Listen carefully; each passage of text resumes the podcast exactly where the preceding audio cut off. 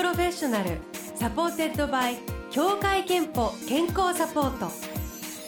全国健康保険協会東京支部がお送りします。東京 FM Blue Ocean 住吉美紀がお届けしています。木曜日のこの時間は Blue Ocean Professional supported by 協会けんぽ健康サポート。美と健康のプロフェッショナルをお迎えして健康の秘密など伺っております。さあ今日お迎えするのは今世界の気になるニュースは超音速旅客機だという漫画家文筆家山崎まりさんです。おはようございます。おはようございます。よろしくお願いいたします。めっちゃご無沙汰してます、ね、何年ぶりかしらって感じですけど、ね、あのフェイスブックではつながってるので、うん、もう、ね、あの頻繁にまりさんの投稿を見て笑ってるんですけれども私も、はい、多分ちょ直で会うの10年ぐらいかなってね今ちょうど、ね、10年ぐらい経ってますかね。お話してたんですけれども、うん、仲睦まじいツーショットとか出てきて いつの写真かなこれみたいな、はいはい。えー、であの今気になるニュースが何？この 超音速旅客機。そう確かこれちょっと前に確かニュース。そううちの息子にね知ってるってこの間言われて、うん、でもうちょっと前のニュースなんだけど、うん、これが就航するようになったら結構いろいろ楽になるよねみたいな話になって、うん、私今でこそやってないけど昔はもうイタリアと日本のこの家の間を1か月おきに往復してたんですよ。ですよ、ね、死にそうになってきてだんだん年を取るとともにね、はい、昔は若い時はいいんですけどでもさすがにロンドンに東京56時間とかいう説があってそうなんだ、うん、もし本当にそれが実現するとしたら超楽じゃんと思ってよく調べてみたらあの25人か50人忘れたからすごい少人数しか入れないですよ。でもその飛行機の中って。めちゃくちゃ高い多分めちゃくちゃ高いと思うけどそのうちそれがまあメジャー化していったらいいかなみたいな感じでそうね、うん、え5時間？5時間で行ったら結構楽じゃないですか、なんか新幹線で九州に行くのみたいな、ね、そうそうそう福岡行くぐらいの感じじゃないですか東京から、えー、え今はどのぐらいこの間の久しぶりにイタリア帰れてよかったなっていうのを見てました、うん、今だ今ほらロシア上空飛べないんでサウスバンドってあの南の方から飛ぶじゃないですか、えー、それでもトルコ経由だったんで割と直線で行けたんですけど、うん、それでもドアツードアでやっぱり30時間ぐらいかかっちゃって。30時間、うんドアツードアだとね。あのトランジット時間も入れれば全部。結構あの、うん、ほらコロナ禍帰れない期間が終わりだったから、ええ、年半ですね帰ってなかった久しぶりに帰って、うんあの夫の見た目ももしかしたら変わ変わってた。いやまあもう夫ね今はほらほらなんていうの？テレビ電話とかでいつも見てるからわかるんですけど、ただうちが心配だったんですよ。ほったらかしてる自分の家がどうなってるかなって、夫はきちんとメンテナンスしてるって言うんですけど時々 LINE のあの画像動画出して喋ってる時私の部屋の前を通過すると部屋の中に段ボールだらけみたいな気配があって。悪いけどちょっと戻ってくれるって言ったら嫌だって言われたんで。まあ、そういった確認をしてきたというのはにわか掃除してありましたけどね、あのー、全部、はい、結構でも大変だってあのなんかご近所さんが亡くなってたりとかいろいろねそうですね、うん、やっぱり変化がそうですね。やっぱりコロナで亡くなってた人たちもいましたし。今、はい。今というかこれからはじゃあその前ほどは行き来しない形でなんか暮らしていこうかなみたいなのがいやもうなんかだんだんこう移動が面倒くさくなってきちゃってね、まあそうまあ、結構ね。2年半ぐらいって、ね、そうそうまったりしてると、まあ、立ち止まってたらこれはこれでいろいろ得られるものもあるし、まあ、昔みたいにそんなもう一生懸命に行き来しなくてもいいのかなっていう気持ちにちょっと、ね、そうですね。すると違いますよね、はい。はいえー、であのただもう仕事の方はもう本当に精力的にあのされていて、はい、えー、最近でいうとあの山下達郎さんの、はい、最新アルバム「ソフトリー」はい、あのこれのジャケットを、ね。はい、達郎さんの、はい、おまあ、肖像画を、ね。はい。えー、マリさんがお書きになったっていうので、達郎さんもあのブローシャにお迎えしてその話も少し伺ったんですけど、はいはい、もうまあ 霊霊小像のようないやあの霊小像っていうのは正しくて岸田流星ってもともとレオナ・ダ・ヴィンチとかあとホッポルネサンスに憧れてた人なんですね。で私もアカデミーフィレンツェのアカデミーって11年間油絵勉強してるんですけどずっとホッポルネサンスだったんですよ私がやってたのって。なので肖像書くとどうしても岸田流星と同じような感じになっちゃう でも達郎さんそれでいいとおっしゃったっていうか彼が結局君は漫画家である前にまず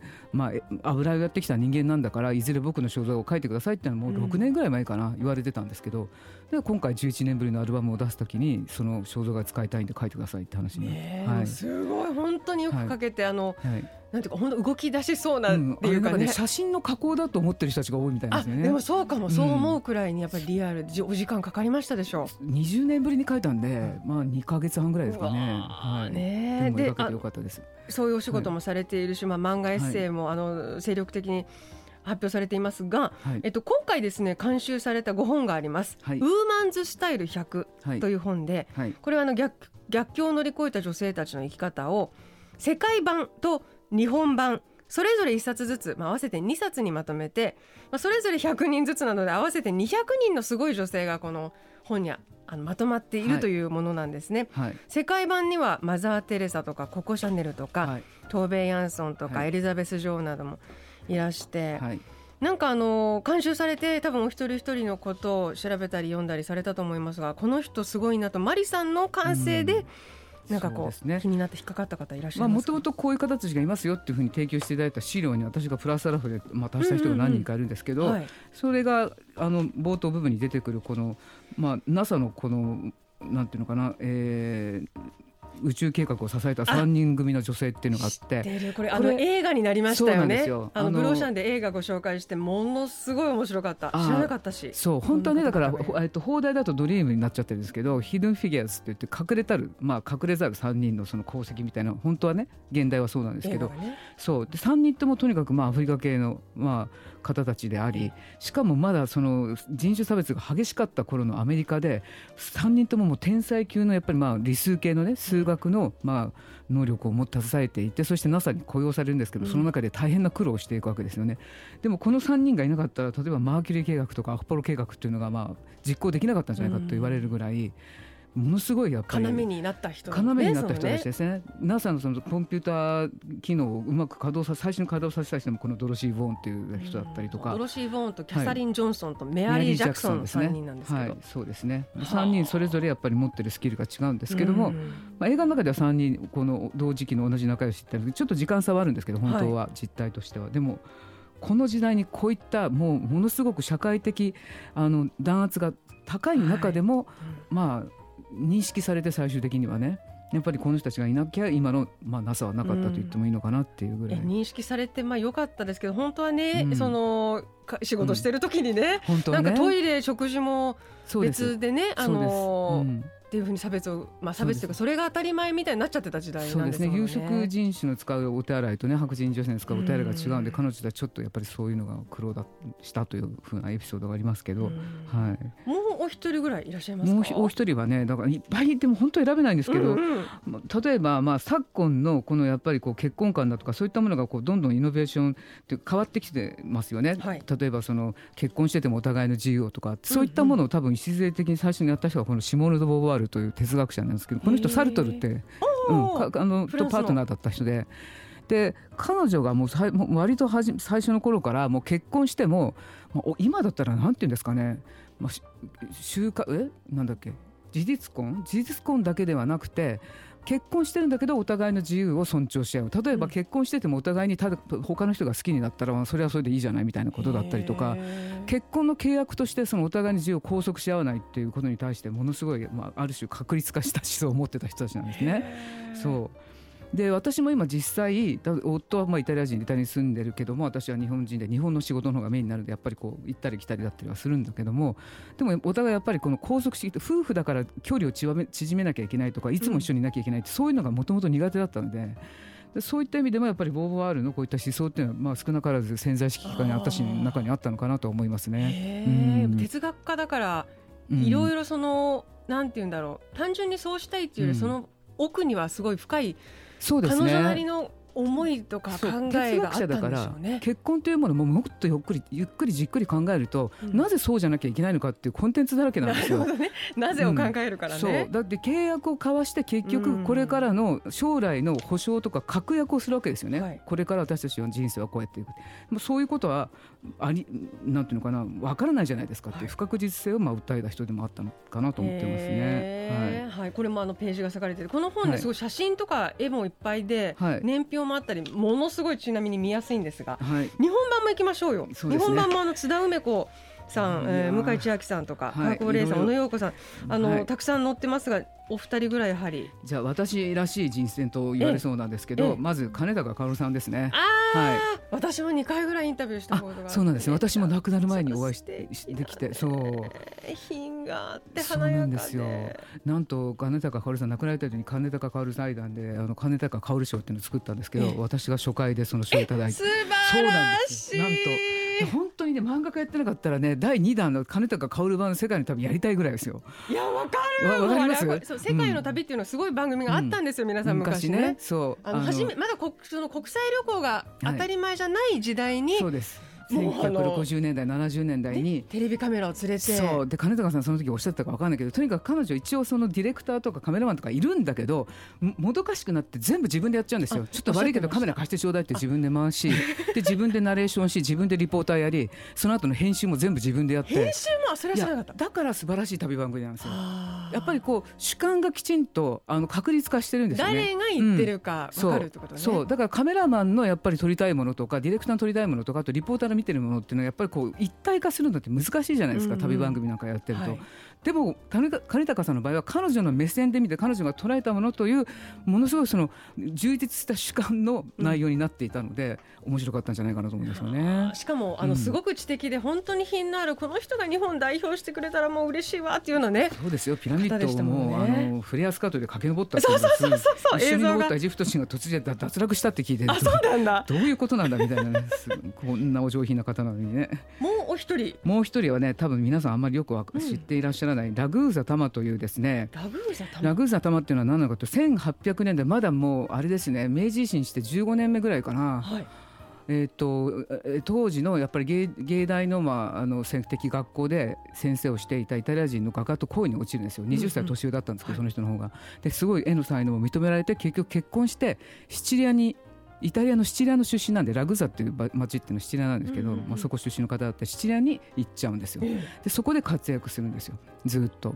でご主人が亡くなってから1920年代に日本に帰りたいって申し出てた時に君はもう日本人じゃないって言われてビザが下りない。そうそうなんです。それでもうもう悪戦苦闘して結局5年かけてやっと日本に戻ってこれて日本の彼女がまあ出身は東京なんですけど地元に帰ってきてそこで少し作品を書いて亡くなるっていう、なんかねやっぱりちょっと自分と重なる何かがあってそうそうそう。めちゃくちゃ重なるじゃないですか。でまあ非常に画力もあった方でもう賞もたくさんイタリアでももらってますし、うんうん、ベネチア・ビエンナーレでも賞を取ってますしだけど日本では全然知られてないっていうのが面白いなと思って海外で活躍しててもなんでしょうね。あんまり評価されない人もいるのかなと思うと。やっぱ日本って日本独特の評価体系が何でもあるじゃないですか。うん、そうですね、ね、で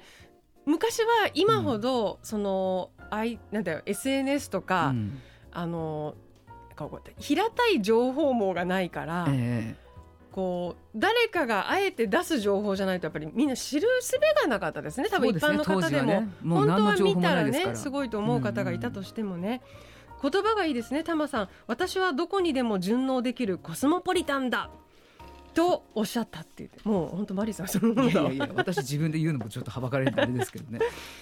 いや、はい、というようなあの素敵な女性がいっぱいあの描かれているんですけれども、はい、えー、ぜひあのこのウーマンズスタイル100えー、手に取ってみていただきたいと思います。はい、でその中にもお収まっているこの方オードリー・ヘップバーンの曲一曲いきましょう、はい、映画「ティファニーで朝食を」から「ムーンリバー」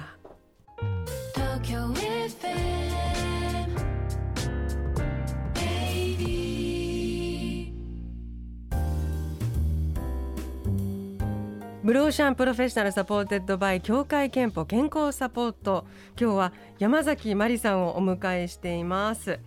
えー、今日はですねあのー、リスナーの皆さんにもあなたの周りのすごい女性っていう話シェアしてもらってるんですけどあの本人は載ってないけど、はい、マリさんの身近にあるいは周りにいるすごいなと思う女性はって聞かれたらお一人パッて浮かびます？パッてすぐ浮かぶのはうちの母親ですね。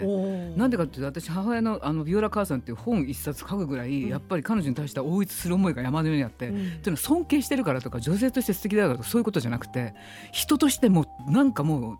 変だったんですよとにかく 私の家族の中では母親というよりもの成人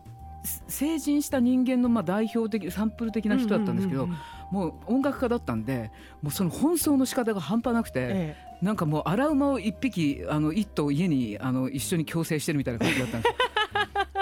だけどもう何一つとしてその既成概念に縛られない。だから私と14歳で一人旅にヨーロッパに出したりするのも結局絵で食べていけないってあの食べていけないだろうって先生に言われた時に落ち込んでる私を見てじゃあどうしてルーブル美術館があるの？じゃあどうして海外では美術は評価されるの？それを自分の目で見てこいっていうような人ですから。だってそれで高校で私は普通に円滑の高校生活を送ってるのいきなりもうやめるしかないわよ高校っていきなり出して。あなたもうイタリア行くしかないわよってしかないわって選択肢ないんですよ母の。いつもの私への提案って。それで私イタリア行っちゃったんでイタリア行きたくて行ったんじゃなくて母に押されて行って。でも最終的にやっぱりなんでしょうねそういう審美眼というか彼女のその教育へのあの嗅覚っていうのがやっぱりこうとらわれてないっていうかねもうもともとありきたりでも親ができることってやっぱ環境を与えることっていうのが、実は本当はなんていうか唯一できることかもしれないぐらい、うん、そうですね。なんていうのかなその、うん、教育って上から押し付けるものじゃないしその人の中にあるものをねこう発芽させるにはっていう意味ではマリさんは発芽したんですね。そう子供の立場にあるのか かかわらず彼女が私を信用してくれてるっていうのはすごい子供の時から感じてましたしなるほど。そうそういうやっぱりあのサポートしてくれる温かさっていうのは非常に大きいなっていうふうに信用してくれるって大事ですよね。素敵、はい、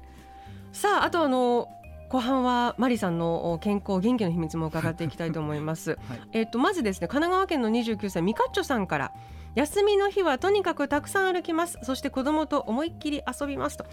いただいております。マリさんはどうですか？食事生活習慣で気をつけてることは。全然ぐちゃぐちゃですよ私なんて。本当？でもやっぱり、ね、逆にでも漫画家って本当肉体勝負で、うん、大体皆さん体痛いとかであの苦労ね、うん、されるけれどもそのために、うん、じゃあ私らしい答えを言うとすると一日に三回入浴してますってことでしょうね。本当？三回？三、回。お忙しいのに？いや絶対朝まず入って。でもカラスの行水なんでもう入ると十分ぐらい何も考えないでじっと四十二度のお風呂で入ってそれでバシャーって出て。終わりみたいな。そう。でまた、えーと、漫画描いて肩凝ってきてうわってなってもうネタが詰まってくるとお風呂にダーって入るとリセットする。で夜寝る前に入る。3回入んないとなんだかイライラしてくるっていう習慣化して。でもその分入れない期間も長かったんだよ。海外の生活っていうそうどうしてたんですバスタブがない家とかいっぱいあるじゃないですかヨーロッパって。そう。だからテルマエの前書いたんですよ。お風呂に入りたくて入りたくてその妄想が結局ああいった絵という形になって、そうですいや私なんかも、うん、私もあの本当にその海外移住したい気持ち満々なんですけど、ええ、唯一何がネックがあるとしたらやっぱり銭湯がない。そうなんです、お風呂がないっていう。温泉にね気軽に行けない。あったとしても水着で入んなきゃいけないとか邪道な入り方するじゃないですかそうなの。よく耐えてました、ね、いやだ耐えきれなくてもうテルマル前ですよ。いや。おお風呂に入ってるおじいさんの絵を描いてたらこう疑似入浴してるような気持ちになってたんですよ私その時ね。面白い、うん、別にネタを絞って書いたんじゃなくてやっぱり必然に迫られて、うん、あの他にもなんか結構、でも生体針とかもあそうそうそう生体針はねだから日本にいるやっぱりそれも大事ですよ、海外に移住するとやっぱり針とかって気軽になかなか行けないじゃないですか、うん、でも生体と針は必ず針はね本当にうちから歩いて2分のところになるのでもう今日ダメだと思う時はすぐ行ってやってもらうとか。整体も月に2回ぐらいは。はい、でも日本はだからそういう意味では本当は癒される場面がたくさん。ありますね、ね、そういった意味ではね。お風呂と、まあ整体と針とそれがあれば別になんか歩いたりしなくてもいいかなみたいないやいやいや歩いたり 歩いたりもしてください。すみません。えー、健康と向き合う機会健康診断には行けていますか？健康診断もやっぱり日本だともういろいろやっぱり手軽に行けるじゃないですか。人間ドックだったりとか、イタリアだと予約取るだけでも来年とか再来年とか言われるで やもうやったりしてどうでもいいやってなっちゃうけど、仕組みもね、はい、ないしね。だからね一年に一回かなし二年に一回ぐらい行くので、うん、今年もまあこれからまあないし来年の頭ぐらいにはできたらいいかなと思ってますけどね。最後に山崎まりさんの健康の秘密を伺いたいと思います。健康の秘密はまるまるですでお願いします。え健康の秘密は風呂ですよ。風呂。風呂につきます。健康の秘密は風呂です、はい、いただきました、はい、えー、先ほどご紹介したミカッチョさんには3000分のクオカードをお送りいたします。健康のあなたの健康の秘訣もぜひブロシャンホームページメッセージフォームからお送りください。さあということであの今日前半に伺ったウーマンズスタイル100世界の女性の偉人と日本の女性の偉人たちというのは小文社から発売中です。山崎まりさんが監修した本、えー、ぜひ手に取ってみてください。えーと、他にマリさんが今取り組んでいらっしゃることや近々発表されるものなどは何が、はい、えっと、ついこの間は、えー、と発売されたこの「歩きながら考える」っていう本があってこれ立ち止まって考えると私がコロナで足止めされてた時に書いた本の続編でまあ、イタリアにも戻れるようになって、何が見てきたかっていう新書ですね。それからずっと連載してきた「オリンピア・キクロス」という漫画があってそれが最終巻があさって明日発売かな。はい、あれはオリンピアン時代の、はい、ギリシャ時代のタイムスリップして日本に来ちゃうって東京東京オリンピックオリンピックの、はい、タイムスリップじゃ、はい、というあの今度はお風呂じゃなくて、はい、オリンピックにタイムスリップしちゃうという話。そうですね。それの最終巻が、最終巻ですね。明日発売、はいえーはいぜひこちらもチェックしてください。はい。えー、ということで本当にあのああっという間に時間で時間が足りないぐらい、早口で喋ったんですけどねできる限り詰め込めるように。いや楽しかったです。ありがとうございます。久しぶりに。またぜひお越しください。はい、はい、ぜひありがとうございます。はい、山崎まりさんでした。あ。りがとうございます